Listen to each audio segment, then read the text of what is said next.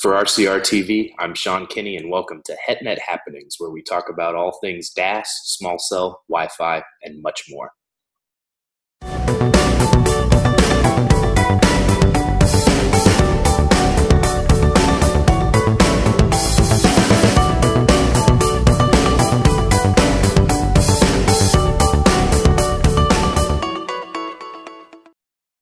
Right, welcome back to HetNet Happenings, folks. We've got a great show for you today, getting back to our roots, and we're going to be talking towers with my colleague Jared Matula, who, uh, what was it, two weeks ago was down in New Orleans for the uh, NATE Unite show. It's the That's National right. Association of Tower Erectors. So, uh, got a lot of great coverage and a lot of great yep. videos out of that that are up on the RCR YouTube channel. I'd encourage you to, to check out. But uh, yep let's talk a little bit about the show, Jared. I've I've been to uh, some NATE events in the past, and and safety is always top of the line. So, uh, what was some of the discussion around uh, around safety at the show, and what is uh, what's NATE doing in 2016 to kind of promote safety in the tower industry? Okay, yeah, no, I mean, as always, safety is a huge, very important thing for NATE, and there's a couple of different things that they're doing this year uh, to continue that emphasis.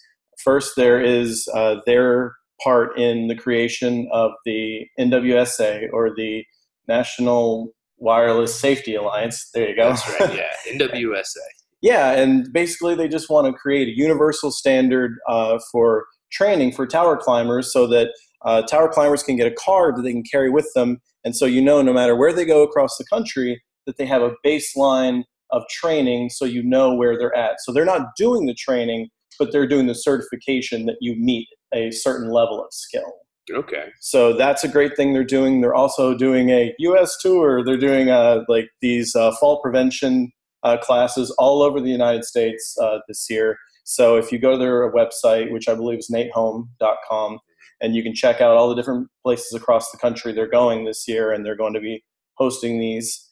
Uh, and then also the other thing they're doing is they're doing a social media campaign through videos. It's called hashtag Climber Connection Okay. And so these, you know, I wrote about this last week. They're really great videos because not only do they have important safety tips as far as like what is a 100% tie off and how to achieve that, but you know, it also has a visual. So it's not just, you know, you're not just reading what it looks like. You have the images with it. Like this is what it looks like. Here's a guy climbing, you know, 100 feet in the air and all the proper ways to make sure that you're 100% tied off. So like they have striking images in them. You know, they're really you know, I think that they probably must have used drones yeah. to get these great videos. Yeah, I saw some of those. They did have really good uh, production value.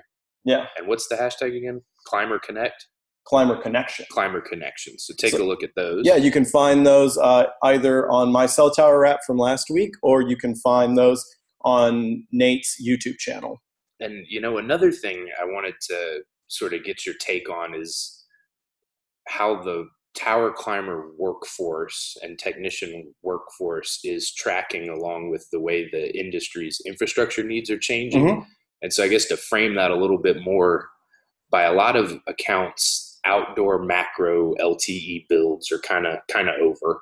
So right now, the emphasis seems to be on bringing LTE inside through more specialized kind of deployments like DAS, like small cell, so how does that impact the, right. the, tower climber industry? What do these guys need to do to stay working? Okay, yeah, no, I mean that's uh, something that was an emphasis in the show is that what you're really starting to see with tower climbers now is this uh, diversification of their skill set. That it's not just that I'm a guy that works on macro towers and that's all I do. No, that they're learning how to deploy small cell and DAS and you know just have that in their repertoire. And you know when I talk to everybody at the show you know it's not like they're begrudgingly doing it and that they love towers and that's all they want to do. No that like they're excited to get their hands on all the latest technology and figure out how to do it and be a part of that world so that you know when there's downtime between you know the, the big site build outs you know they have something to do that's you know fun and it's good work. Mm-hmm.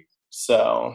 All right and, you know, and another thing when we talk about the larger industry infrastructure needs mm-hmm ton of hype right now on 5G. Um, all the major carriers and vendors are working hard on, oh, yeah. on equipment and trials in a run up to uh, commercialization around like 2020. But it's important to note that all of that's happening pre standardization. So nobody at this point could define for you this is how a 5G mobile network is architected, this is how it is set up, this right. is the equipment that it involves. But mm-hmm. That being said, I think we can kind of all agree that it's going to need a lot more antennas. They might be at the at the base station at the macro level, they might be on rooftops in buildings, but densification, use right. of high band spectrum, these are all going to be parts of 5G. So is that something that that the tower guys are aware of and getting ready for right now, or is that still kind of too far away to pin any kind of workforce trend to?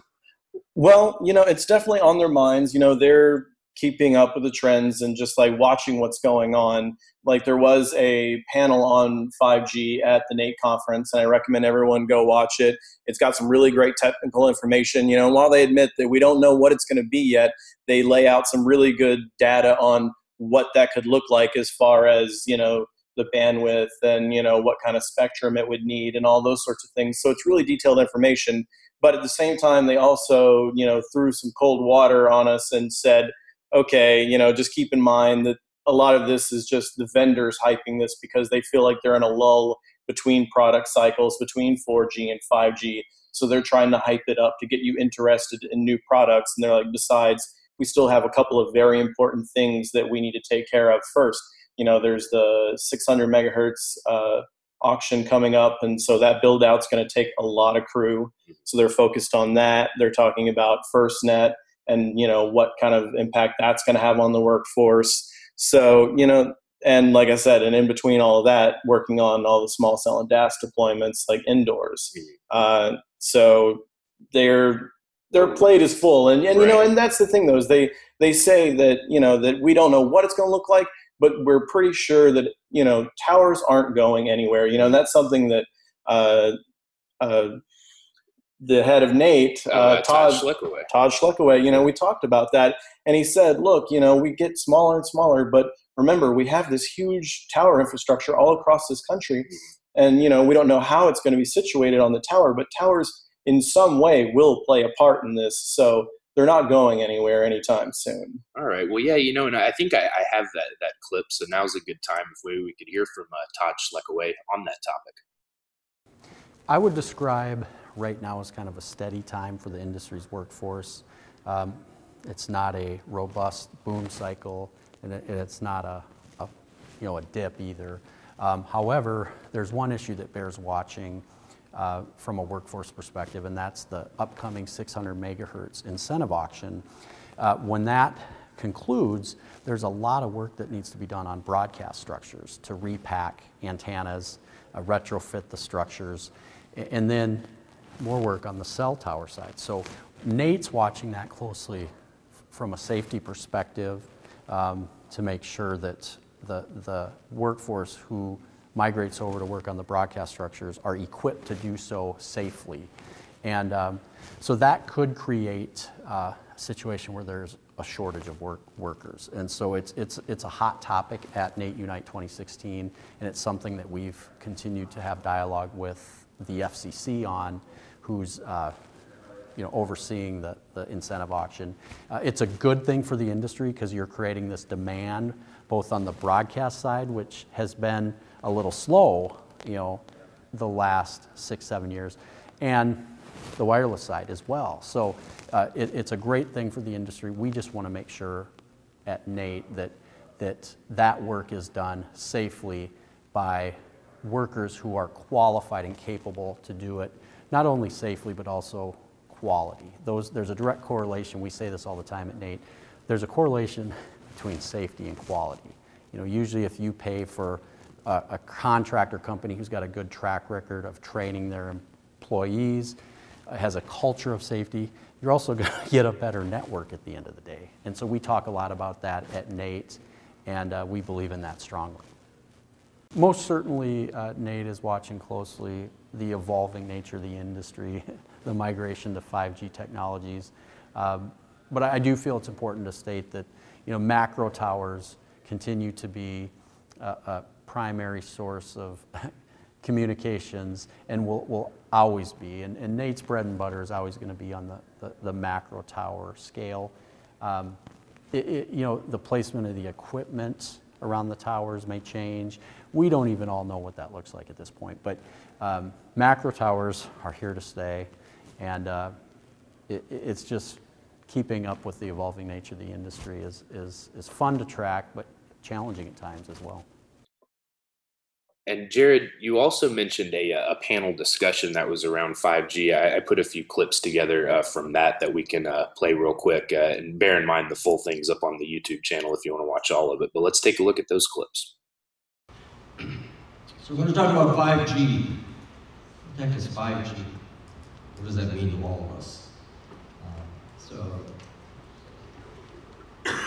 Sharp and I have been in the business a number of years. Uh, me on the, um, the, infrastructure side, I work with manufacturers, I work with service providers, I've consulted to a lot of these companies and helping them develop uh, their go-to-market strategies and understanding the marketplace and, and what their customers uh, uh want, how to respond to those needs and wants. Uh, Sharp, uh, as Todd alluded to, is, is a well-known editor and, and writes on this business daily and has some insights that he can bring to this discussion. So our format today is going to be a conversation, essentially, between Sharp and I. We're going to ask, uh, give you an opportunity to ask some questions through the, the, the, discussion and at the end.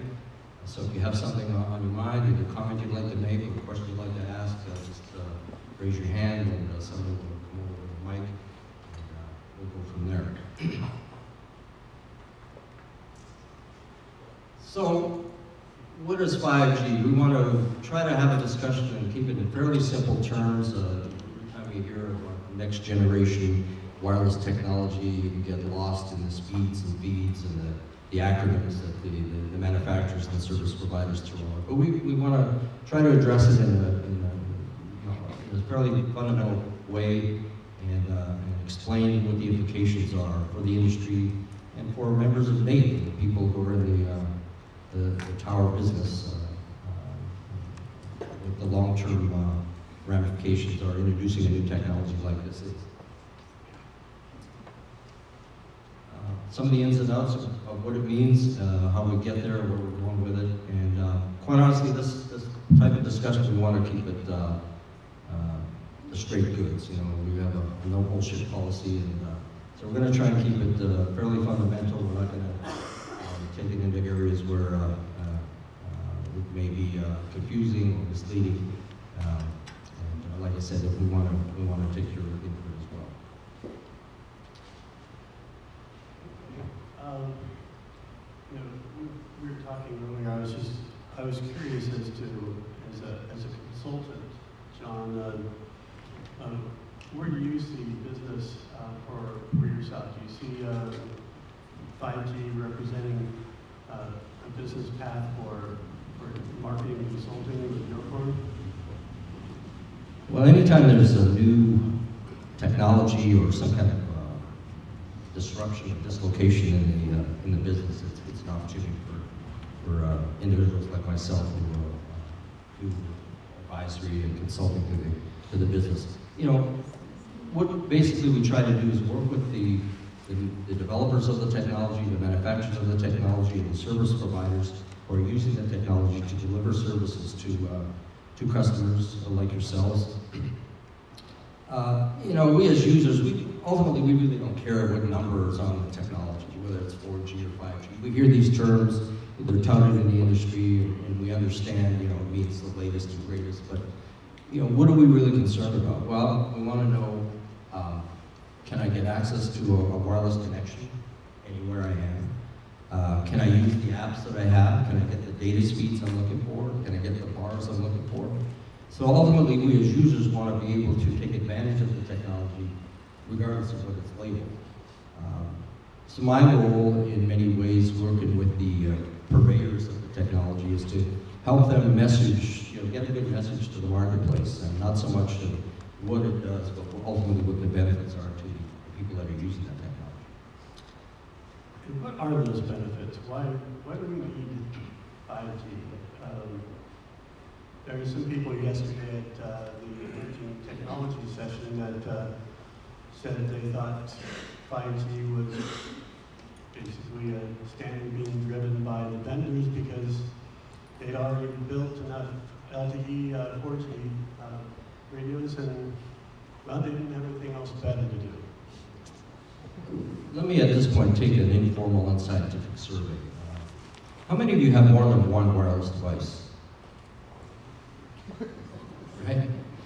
Uh, how many of you, uh, especially those with kids in high school or college, are blowing through your data plans every month? This audience is trending. This is why we need the next generation technology. We're using the capability of the networks as it's designed today. All right. And, you know, I couldn't get down to New Orleans for Nate because I was at the Mobile World Congress show. Um, it certainly not the primary thrust by any uh, stretch of the imagination, but a lot of talk around drones and how drones can be used to gain efficiencies and reduce man hours right. associated with technical tower type work. Uh, what, what was the, the attitude at Nate towards drones? A lot of interest you know people just in general are really excited by the technology and everything but also people are curious what role it's going to play in the tower industry. So they actually booked too small of a room for the uh, panel. So it was just packed to the rafters with people all crowding in just to see what everybody was going to say about drones. And so they they had some very interesting perspectives. And basically the takeaway is that you know that look at all this amazing footage. Yes it makes for nice videos and everything but you know this is going to create a workforce with more purpose. Yeah. because you know as they may not like the idea of less climbs because that seems like less money in their pocket like every climb is going to be with purpose because now you have this you know this high definition imagery that people can get that can go all around the tower. So before they even do their first climb they can get a look at the equipment and they know what's up there. And if there's a problem where that problem is so that the first time they go up there, they already have the tools they need to take care of the issues. So every time they climb up, you know, that it will be with purpose. Yeah, one of the, uh, and I think this is important to note, is the I, I would expect Nate would have a bit of a split attitude on drones because is there an obvious beneficial use? course mm-hmm. is there a very immediate and clear impact on your workforce that pays dues to nate yes, there sure is. And uh, one, right. of, one of the use cases that I think is so interesting is when we talk about like uh, in building walk testing. So this is something where you'd have a team of guys with a, a bunch of different uh, cell phones reading different carrier signals as they move through a, a stadium, for instance. Mm-hmm. So you got all these guys having to physically walk around this huge space, or you can put the same equipment on a drone, program in waypoints, and done done deal. No no man hour, no liability, no workers comp. So yeah, uh, the drones. Uh, you know, I think we're going to see a lot of adoption of drones in the tower space, but no, I think absolutely. it's going to be sort of a tricky balance there in the early days. Yeah, no, I think so, and and I think you're probably going to have to see the people that stay in the tower industry because yes, I think that it will eliminate some jobs, but I think it's going to push the climbers that do stay in it to get more technical, you know, just so that, you know, you're not just the guy who climbs up and, you know, just looks at it and says this is broken, that you have the technical skill set that sets you apart from something that can just look at something. You know what I mean? And and you know, and we're still a ways out from standard implementation too. Like they've just now created a board of oversight for its implementation because there's a lot of work that has to be done with the FAA just to make sure that they're meeting guidelines and everything, and that they're not encroaching on any sort of uh, restricted airspaces and everything. Because like this one, the most breathtaking video that they showed during this, the guy, you know, got a complaint from the FAA, and you know they were mad at him, or they're like, "Please don't do this." And but then he said they asked him like, "But it was really cool, right?" They're like, "Oh yeah, yeah, no, it was amazing, but." Eh, no, but you know, officially, no, don't do that because, like I said, like it's a little dangerous, and they're still trying to work out, you know, the exact regulation of how this is going to go. All right, you know, and uh, the show's not just telecom, folks. I, I followed your trip to New Orleans on on social media, and I, you know, I wanted to ask. Uh, Central Grocery? Is it is it a good muffaletta or is it the best muffaletta? Oh, it's it's the best. You know, I feel like I've had them in various places uh, throughout the country and in New Orleans because you know it originated there in New Orleans. So a lot of people have them on their menus. But now that I've visited the original creator of it, I understand the hype. It's so good. Yeah, that's a cool place. It's uh, yeah, like we said, it's where they invented the muffaletta. So uh, down in Decatur. What all's on there? Salami, capicola, a few Italian meats. Then you got uh, olive salad. You got provolone. So Yep. uh, I guess the origination of the sandwiches, they used to have a bunch of guys sitting out front of the, the shop eating all the constituent parts while they're playing checkers, trying to balance all this crap on a plate. So they got the bright idea to put it between bread. There you go, play checkers. Where else did you go? You got to go to Cafe du Monde. You, Yeah. every trip to New Orleans, you have to go there because ah, the beignets are amazing. Yeah, Beignets, Cafe yeah, LA Cafe LA, yeah. with I a mean, little chicory. Yeah, yeah, no, that's. I feel like somehow they, there's just some added magic there because you know they sell all the stuff and like they hype you up and you're like, yeah, I'm gonna buy some Cafe tomorrow. I'm gonna make that at home. And every time I make that coffee at home, like it tastes like garbage. Yep. I don't know what they do there, but they make it great. To keep you coming back. And yeah, I mean to circle back to sandwiches because I, I have a, a lot of strong opinions about sandwiches. I know you didn't get to check this place out, but maybe my favorite in New Orleans is a, a sandwich shop called uh, Verti Marte. It's a, like a window open 24 hours a day. They have this sandwich called the All That Jazz, and it's turkey, it's ham, it's fried shrimp, and it's fixings, and it's amazing. We're looking for sponsorships too on HetNet Happenings if uh, there you you go. really want to waste your money, Verti Marte. anyway, Jared, I appreciate you giving us a look at, at Nate. And uh, like we said earlier, a lot of videos on the uh, Nate Unite playlist up on the RCR Wireless News YouTube channel. So take a look at those. And Jared, thanks for your time. Yeah, man. Thanks for having me. HetNet Happenings is a production of RCR TV. To reach Sean Kinney or to suggest a show topic for HetNet Happenings, you can reach Sean at skinney at rcrwireless.com. On Twitter at Sean Kinney RCR. To find out more about the latest in HetNet and all things wireless, dig into rcrwireless.com.